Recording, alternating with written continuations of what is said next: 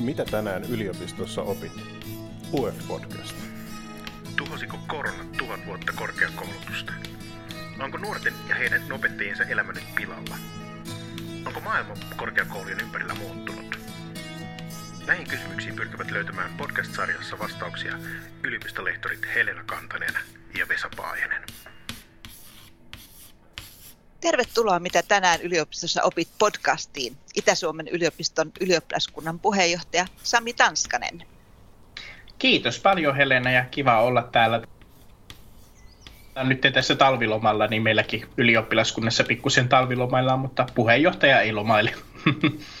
Samin kanssa me jutellaan tänään opetuksesta opiskelijoiden näkökulmasta.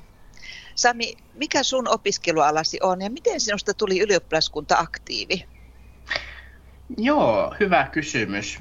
Toi ylioppilaskunta-aktiivi, niin mua haastateltiinkin tuosta aiheesta vähän, vähän aikaa sitten, että miten, miten niin tämmöisiin järjestö- ja ylioppilaskuntatehtäviin hakeudutaan. Niin mä opiskelen kulttuurin tutkimusta pääaineena, mutta mä oon tällä hetkellä tota, tutkimusavustajana ja teen opintoja tuolla aikuiskasvatustieteen puolella täällä Joensuun kampuksella ja tuota, aika monta vuotta on tullut jo opiskeltua, että on ihan niin kuin oman pääaineen niin gradun loppuvaiheissa. Mutta tota, ylioppilaskuntaan mä ehkä päädyin sitä kautta, että tota, oliko näin, että yksi tuttava kysyi, että no voisit mennä tuonne edustajistoon, joka on se ylinpäättävä, eli johon meillä on vaalit, vähän samalla tavalla kuin yliopistokollegio, että tekee vähän samanlaisia asioita ja isompi, isompi vaikuttamiskanava. Ja sitten se välttämättä siellä niin kuin paikalla istuminen ja tämmöisiä puheenvuorojen pitäminen, no minä tykkään puhua, mutta kuitenkin niin kuin teki mieli tehdä ehkä semmoista jalkatyötä jonkin verran ja käytännön asioita, niin sitten minä hain hallitukseen ja ekalla kerralla en päässyt. Tokalla kerralla olin hakemassa ihan normaalisti hallitukseen ja sitten minut niin sanotusti ylennettiin varapuheenjohtajaksi ja tänä vuonna on tosissaan siltä varapuheenjohtajakaudelta hakenut ja päässyt sitten puheenjohtajaksi. Niin tämmöinen, tämmöinen kulkukaavio.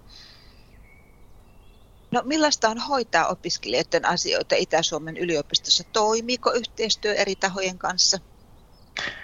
No tälleen kun mehän tietenkin ylioppilaskunnissa ollaan aika aktiivisia kansallisella tasolla. Meillä on oma kansallinen liitto, SYL, lyhenteeltä Suomen ylioppilaskuntien liitto, ja sitä kautta tulee tutuksi aika monille muille ylioppilaskunnille, niin mä voin siltä kantilta kyllä sanoa, ja musta muiden YO-kuntien toimijat ehkä jopa komppaisi, että meillä on ehkä yksi parhaista niin kuin tämmöisistä ylioppilaskunnan ja yliopiston välisistä yhteistyökanavista ja ö, yhteistyön niin kuin, rakennelma tässä Itä-Suomen yliopistossa, että todella hyvin toimii yhteistyö. Meillä on semmoisiakin yhteistyötapoja, joita ei muissa yliopistoissa ole, kuten kuukausittaiset tapaamiset rehtoreiden kanssa. Se on, se on semmoista, jota mullekin tuli yllätyksenä, että sitä ei laajemmin ole käytössä.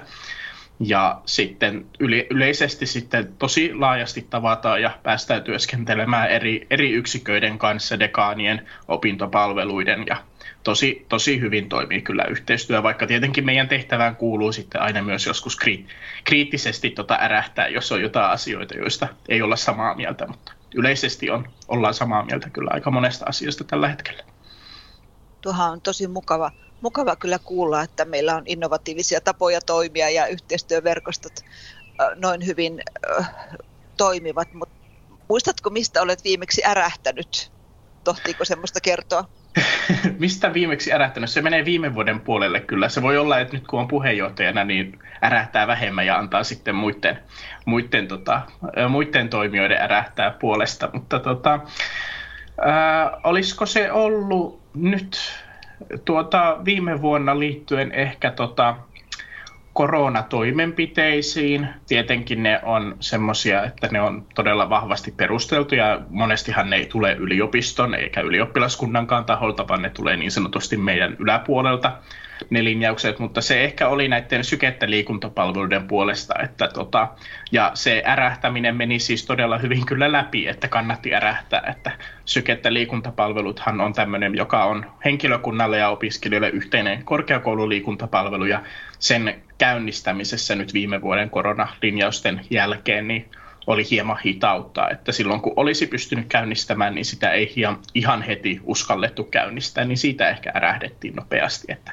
kyllä, kyllä opiskelijat ja myös henkilökunta niin näitä liikuntapalveluita kaipaa ja nyt tähän ne on aika hyvin päässyt käyntiin, että ihan näitä isoimpia massa massatunteja ei ole, mutta tätä perusliikuntaa pääsee sykettä, sykettä liikuntapalveluiden kautta harrastamaan päästäänkin nyt tähän ajankohtaiseen aiheeseen, eli korona-aikaan. Miten tämä korona-aika on ylioppilaskunnassa näkynyt?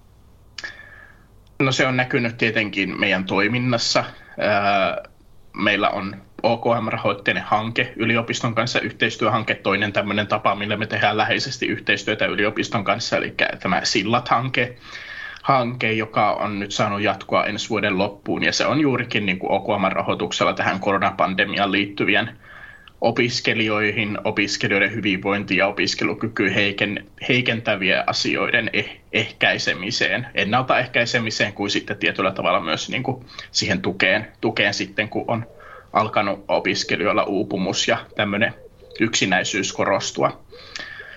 Eli tässä niin kuin opiskelijoihin nämä koronan vaikutukset, niin ne tietenkin näkyy meidän toiminnassa, kun meillä tehtävä on juuri, juuri ajaa opiskelijoiden asioita ja tukea opiskelijoita ja opiskelijoiden hyvinvointia, niin sillä tavalla, mutta se on näkynyt myös niin kuin konkreettisissa työskentelytavoissa ja ihan niin kuin työkavereiden välisissä kahvikuppittelujen niin kuin puuttumisessa ihan samalla tavalla kuin yliopistolla. Meillähän on 15 noin henkilökunnan jäsentä ja sitten hallituksessa, niin mä muistan, että mähän olin viime vuonna varapuheenjohtaja hallituksena, niin meidän puheenjohtajan tapasin ensimmäistä kertaa livenä marraskuussa, eli kun ollaan 11 kuukautta ehditty tehdä yhteistyötä, olen ollut hänen varapuheenjohtajansa ja meillä on ollut viikoittaisia kokouksia, niin vasta marraskuussa sitten tota, tavattiin, tavattiin livenä. Se taisi olla, oliko se tota, tuolla Syllin liittokokouksessa Korpilammella Etelä-Suomessa aika hurjaa tosiaan, kun ajattelee, että niin pitkään tekee yhteistyötä ennen kuin sitten tapaa,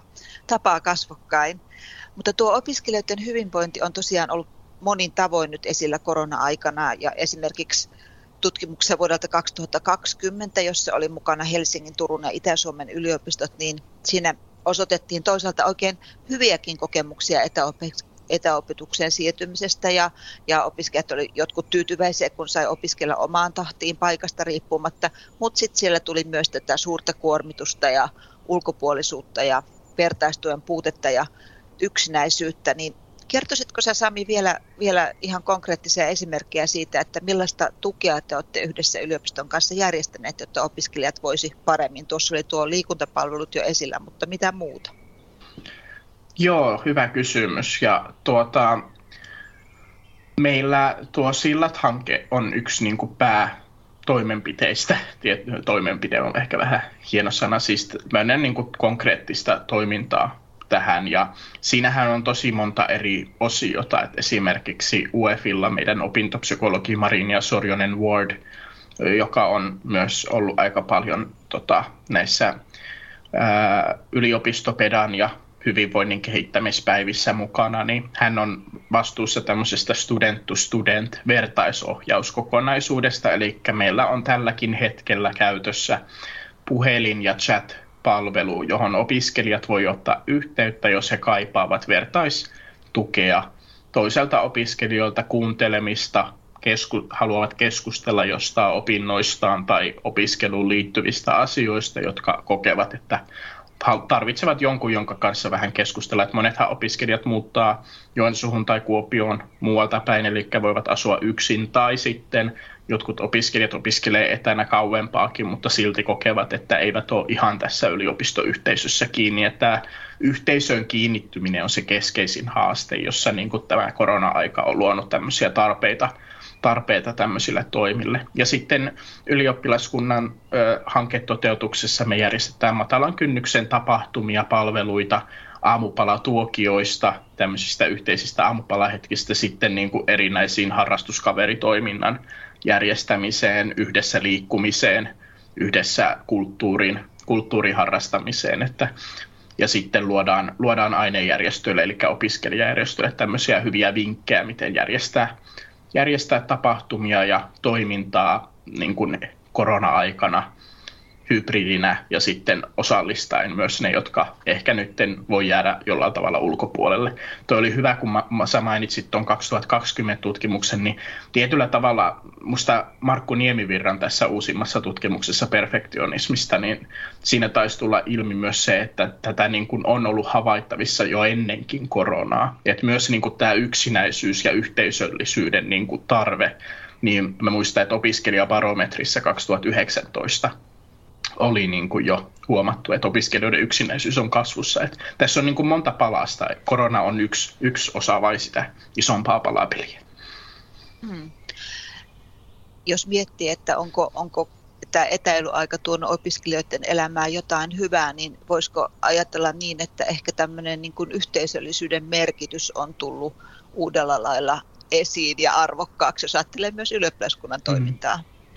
Kyllä, että vanha viisaus, että ei tiedä mitä on, mitä on ennen kuin se menettää, tai ei tiedä, niin kuin you don't know what you have until you've lost it englanniksi, että tota, se, sitä ei ehkä huomattu sitä sen merkitystä niin vahvasti. Näitä yhteisiä kahvituokioita, niin ei niitä välttämättä niiden merkitystä, niin ne mentiin, mutta ei niin kuin ajateltu välttämättä jäsenelty sitä, että mikä merkitys niillä oli sitten niin kuin sille työnteolle tai sitten opiskelulle. Että, että kyllä se niin kuin, kyllä se on luonut tämmöistä hyvää, hyvää positiivista huomiota myös sille, että mitkä, mitkä asiat niin kuin osa vaikuttaa, vaikka ne ei ole sitä niin sanotusti sitä ydintä TKI-toimintaa, josta niin kuin ehkä tälle isommissa, isommissa niin kuin keskustelussa puhutaan, että, että se on niin kuin kyllä hyvä, että huomioidaan paremmin se Monet opiskelijat on myös toivoneet, että näitä etäopiskelumahdollisuuksia voisi jatkaa korona-ajan jälkeenkin. Miltä se mm. kuulostaa sinun korviisi? Ehdottomasti, ja siis mehän ylioppilaskuntana, niin meidän keskeisin haaste on juurikin niin kuin ymmärtää ja kerätä sitä tietoa, että mitä, mitä niin kuin opiskelijat toivoo ja mikä on se niin kuin opiskelijoiden niin kuin tarve ja mitä niin kuin opetukselta läsnäololta, et, hybridiltä etäopetukselta toivotaan. Ja tästä niin kuin mä oon saanut ihan suoraan sähköpostiyhteydenottoja eri opiskelijoilta, että kiitos, että ajatte myös etäopiskelijoiden asemaa. Kiitos, että huomioitte tarpeen lähiopetukselle. Että meillähän julkaistiin tuossa yksi nopea tämmöinen kannanotto medialle, jossa me juurikin painotettiin sitä, että ylioppilaskuntakin on hybridiopetuksen puolella. Eli etäopetusta ja lähiopetusta opiskelijoille ja siihen opetukseen tietyllä tavalla fiksusti sovellettuna, että mä sain yhteydenoton just niin kuin toiselta puolelta Suomeen perheelliseltä opiskelijalta, lapsia, puoliso ja osa päiväinen työ, työpaikka, joka just sanoi, että hän ei pystyisi opiskelemaan ilman, että hän tykkää tulla Joensuuhun silloin tällöin lähiopetuskursseille ja lähiopetukseen, kun se on tarpeellista, mutta tämmöiset massaluennot, niin hän ei pystyisi niihin kyllä osallistumaan perhe-elämän ja työelämän takia, jos ei olisi näitä etä, etäopetusmahdollisuuksia. Että sen vitsin jo kuulin niin kuin ihan silloin, kun olin niin kuin ylioppilaskuntatoiminnassa ihan uusi viime vuonna, kun korona alkoi, että jahas, etäopetukseen lisäpanostuksia joust, opintojen joustavuuteen. Tämähän ei ole aihe, josta ylioppilaskunta on tuo, niin kuin, tuututtanut tota, jo vuosikausia, että, että tuota, vaati tämmöisen pandemia, että nyt siihen panostetaan. Niin semmoinen vitsi, mutta kuitenkin niin ymmärrän, ymmärrän täysin sen pointin siinä. Jos haaveillaan vähän, niin Sami, millaista sinun toiveissasi on opiskelijaelämä keväällä 2023, eli vuoden päästä? Unelmien opiskelijaelämää. Tuntuu, tuntuu siltä, että kun mekin on tota, niin paljon ollut jo ylioppilaskuntatoiminnassa ja työntekijänä, niin pitää muistella omiakin opis, opiskeluaikoja, että mitä oli se unelmia opiskeluelämä. Mutta kyllä se on niin kuin sitä, jossa pystyy, pystyy tulemaan kampukselle, pystyy olemaan etänä, ää, ihan oman elämäntilanteen, perheelämän, työelämän, kuin muutenkin niin kuin preferenssin kautta, että se opinnot on joustavia ja sitten pystyy osallistumaan ja oikeastaan ei pelkästään ole omasta osallistumisesta ja muistamisesta kiinni, vaan pääsee ja osallistetaan erinäisiin yliopiston ja ylioppilaskunnan tapahtumiin omin, oman aineensa ainejärjestön tapahtumiin ja sitä, sillä tavalla niin kuin kokee olevansa tasavertainen yhteisön jäsen. Että tosi tämmöinen unel, iso unelma, että kaikki kokevat olevansa osa yhteisöä, mutta meillä on nytkin tänä vuonna aika hyviäkin yhteistyöhankkeita UEFin kanssa, UEFin kanssa jossa niin kuin pohditaan just tätä osallistamista ja millä tavalla opiskelijat pääsee, pääsee yhdessä vaikuttamaan. Niitä unelmia kohti siis. Vielä mä Sami kysyn sulta, että mitä yliopistossa tänään opit? Mm, mä opin sen, että pienistäkin asioista, pienistäkin ideoista voi tulla tosi isoja kokonaisuuksia. Tämä ei sinällään liity ylioppilaskuntaan, mutta kun on töissä tutkimusavustajana ja teen projektitöitä tuolla kasvatustieteen ja aikuiskasvatustieteen oppiaineessa, niin mä tapasin Nurmeksen, eli tämmöinen pienempi kaupunki Pohjois-Karjalassa, niin y, ö, tota, järjestökoordinaattorin. Ja me lähdettiin siinä pohtimaan meidän tämmöistä kestävän kehityksen teemoja, kun meillä on kestävän kehityksen hanke täällä meidän oppiaineessa. Ja sitten me pohdittiin, että niin tämmöinen säästeliäisyys ja järjestöjen osallistuminen, se olisi tosi hienoa. Ja Anu, eli tämä järjestökoordinaattori, oli semmoinen ihminen, että hän tuli mulle niin kuin viime, kaksi viikkoa sitten ja sanoi, että hei, mä oon nyt täällä Nurmeksessa pienessä, pienessä paikkakunnalla, niin ää, tota, kerännyt kaikki järjestöt yhteen ja me ollaan nyt suunnittelemassa tämmöistä kestävän kehityksen teemaviikkoa. Ja mä kävin viime viikolla palaverissa ja siitä on tulossa jättimäinen juttu. Ja sekin lähti vaan niin kuin semmoisella perinte- niin kuin oikeastaan kahvituokiolla, että kaaviteltiin ja puhuttiin, että olisi hienoa järjestää jotain tapahtumaa. Meillä on tämmöinen hanke, ei siinä hirveästi resursseja ole ja tuota, teillä on järjestöjä, mutta en tiedä, että lähtisivätkö mukaan. Ja nyt meillä on tämmöinen iso, iso kokonaisuus, että jos joku on Nurmeksessa toukokuussa, niin käykääpähän meidän teemaviikoilla katsomassa, mitä sisältöjä siellä on. Että pienistä, pienistä asioista tulee, voi tulla myös isoja, isoja hienoja juttuja. Upea tarina Sami, kiitos tuosta ja kiitos tästä juttutuokiosta. Kiitos Helena, oli kiva olla täällä.